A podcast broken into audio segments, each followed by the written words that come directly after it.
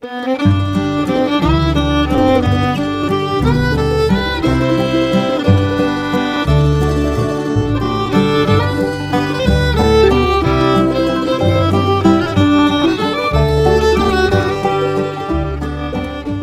morning, Oregon. I'm Finn J.D. John, FJ at OffbeatOregon.com, and this is the Daily Offbeat Oregon History Podcast. Today, for your listening pleasure, we have an archive show, first published as a newspaper column and podcast episode sometime in the last 10 years. Thanks for listening, and I hope you enjoy it. This story was first published on December 23rd of 2018 under the headline Boys Shipwreck Adventure Couldn't Happen Today. Here we go. The first day of summer vacation in 1930 was a real red letter day for Washington High School students Stan Allen and Wally Stenlake. Of course, every high school kid looks forward to that first day of freedom, but Stan and Wally had a special reason. They had a little excursion planned. They were going to take their bicycles and ride from their homes in the Mount Tabor neighborhood of Portland out to Astoria, across the river to the Washington side, and go out on Peacock Spit at low tide and spend the night on a shipwrecked passenger steamer with breakers crashing around them when the tide came in. The SS Admiral Benson was, in 1930, a fairly new and modern passenger steamer, built during the First World War at Bethlehem Steel back east. Since 1927, she had been on the San Francisco Portland run. On February 15, 1930, the big steamer was on her way to Portland with a cargo of citrus fruit and other general cargo, along with 39 passengers. The crew, including stateroom stewards, dining room staff, and an orchestra, numbered 65. For a February day, the seas were fairly calm and it was a routine run. The only problem was it was extremely foggy. This was, of course, before GPS made it possible to really navigate blind. So Captain Charles Graham and his officers were peering into the cottony darkness, looking for the telltale flares of light from the Tillamook Rock Lighthouse and the Columbia River lightship that would tell them which way to steer. Soon the big steamer was rounding the turn into the Columbia River, and lookouts were peering into the darkness looking for channel buoys. Soon one loomed up in the distance, visible through a break in the fog, black with a stripe across the middle. They were off course, it appeared. The buoy was further to the north than they'd expected. The ship changed course, steering toward it. Then the lookout saw something else. Breakers.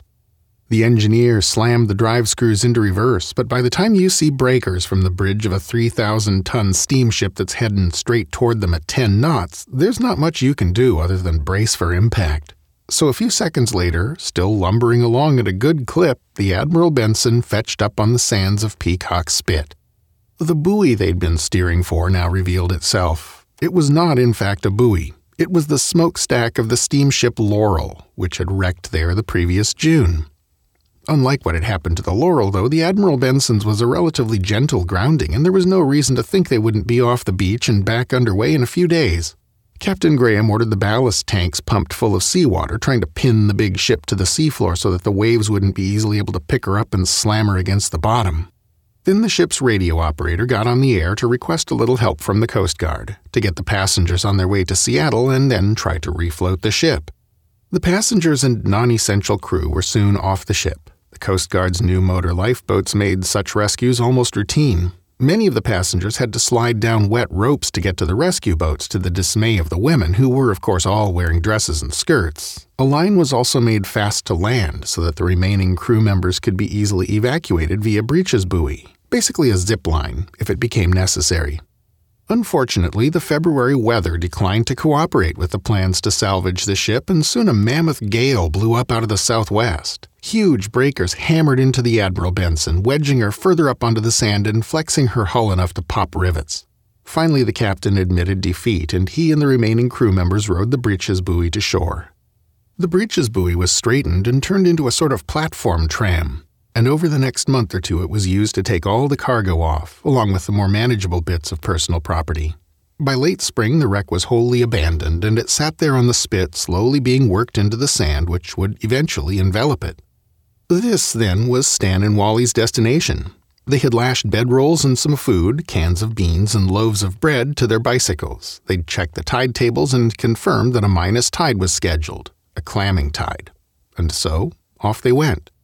The two boys made it to Astoria in one day of pedaling along Highway 30, just over 100 miles. When they arrived, they were naturally exhausted, so they found an abandoned streetcar to roll out their bedrolls in, and the next day they boarded the ferry to cross the Columbia River to Ilwaco. The crossing was long enough for them to enjoy a hot breakfast of ham and eggs with hot coffee in the ferry's cafe. Once on the Washington side, they worked their way down to Peacock Spit. There was the Admiral Benson, looking as if she were sinking by the stern into a sea of sand. The boys stashed their bikes, collected their bedrolls and food, and hustled down onto the beach. They intended to spend the night on the wreck. When they got there, they found that it wasn't entirely high and dry. The ship sat in the middle of a great pool of tide water, several hundred yards across. So the two of them hastily lashed together a makeshift raft made of driftwood and made their way across to the hulk. The breakers had torn a hole in the stern of the ship, and they were able to paddle right into this as if driving a car into a garage. They carefully worked their way around a huge sheet of steel that hung from the overhead by a dangerously frail looking sort of hinge made of thin metal. It had been an engine room bulkhead, and tied their raft off to a metal grate. Then they climbed up into the engine room and pulled the raft up high out of reach of the incoming tide. Then they set about exploring the derelict.